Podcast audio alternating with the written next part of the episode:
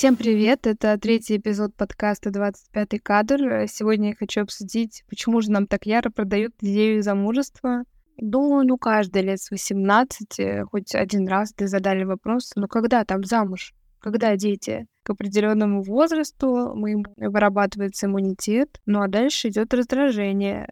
У меня, например, раздражение не потому, что я не могу найти себе мужа, в принципе, потому что эта модель постановки вопроса мне не близка.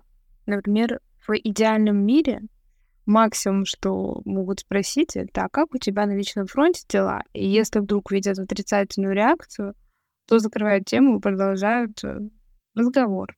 Но это маниакальное желание одних женщин подвести, других под венец меня уничтожает. Обычно еще стараются сделать это быстрее, но мало ли, ты успеешь очнуться и больше не поведешь свои воздушные замки в речах. Я в целом положительно отношусь к созданию семьи и даже не называю себя ярым child-free, только сейчас. Верю иногда в хорошие союзы, но только тогда, когда две целостные личности вместе, без сторонних вмешательств, принимают решение быть ячейкой общества, просто быть вместе. То есть это не про замужество, а про создание семьи.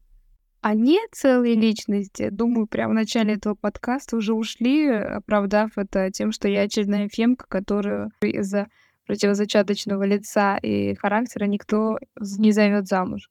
В чем, кстати, они правы. Частично.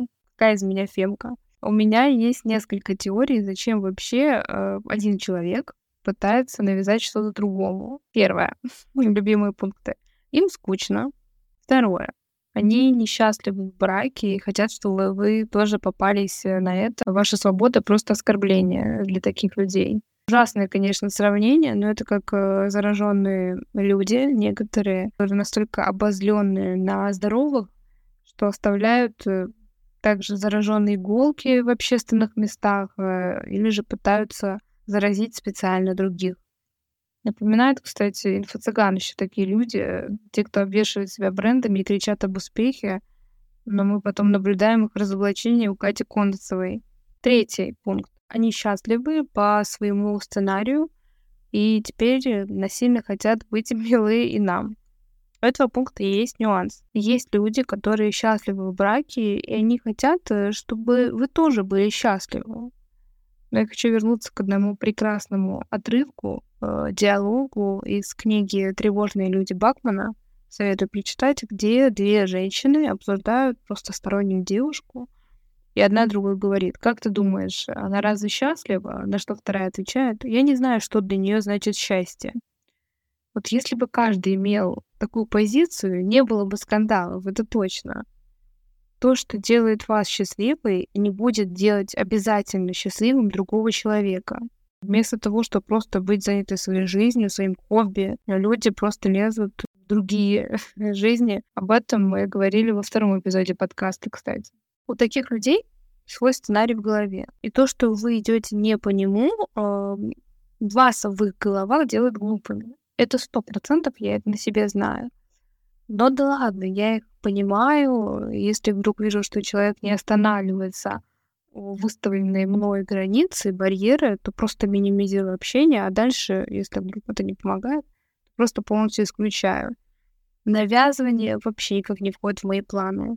Мы поняли, что есть люди, которые просто со скуки играют в сваху, есть, которые специально тащат в яму, и те, которые якобы желают вам добра, даже против воли. Будешь счастлив, как я сказала. Но у меня есть теория или догадка, что этим навязывающимся, здесь есть такое слово, точно дают какой-то кэшбэк, может, ЗАГС какой, или кто свыше. Но я не понимаю, как можно сватать всех постоянно друг к другу без выгоды. Может, у них есть реферальная ссылка, приведи в жертву одну невесту, получи 5 лет без измен мужу. Мне очень интересно узнать. У них, как у масонов, наверное, свои обряды. У тех надо брови сбрить, а этим побольше красных лент на чужих невест одеть. Требую расследования. Что с этим делать? Вывод для меня такой. Вообще, в принципе, не слушать советы людей, чьи жизни и их выбор вам не близки, и вы не хотите себе так же. Это, в принципе, помогает. Если я вижу, что человек не соответствует моим желаниям в будущем, то я просто прохожу мимо. Как еще с этим бороться? Наверное, становиться физически и морально независимыми. тогда, в принципе, никто не сможет ничего навязать. Не хотеть строить вообще нормально. Не хотеть строить ее сейчас тоже нормально.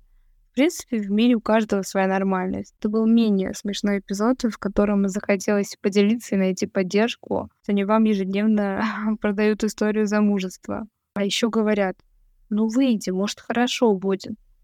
Я отвечаю: я пока останусь, так-то точно хорошо будет. Люди любят учить и направлять других, не давать пробовать новые сценарии в жизни. Для них это страшно. Ведь они, возможно, прожили не свою жизнь, а навязанную обществом. Скорее всего, так и есть. Желаю вам отличных замужеств. На самом деле, внутренние и внешние опоры, чтобы уметь постоять за себя и свои интересы. Всем хорошего дня, вечера и ночи, в зависимости от того, когда вы меня слушаете. До новых встреч и эпизодов.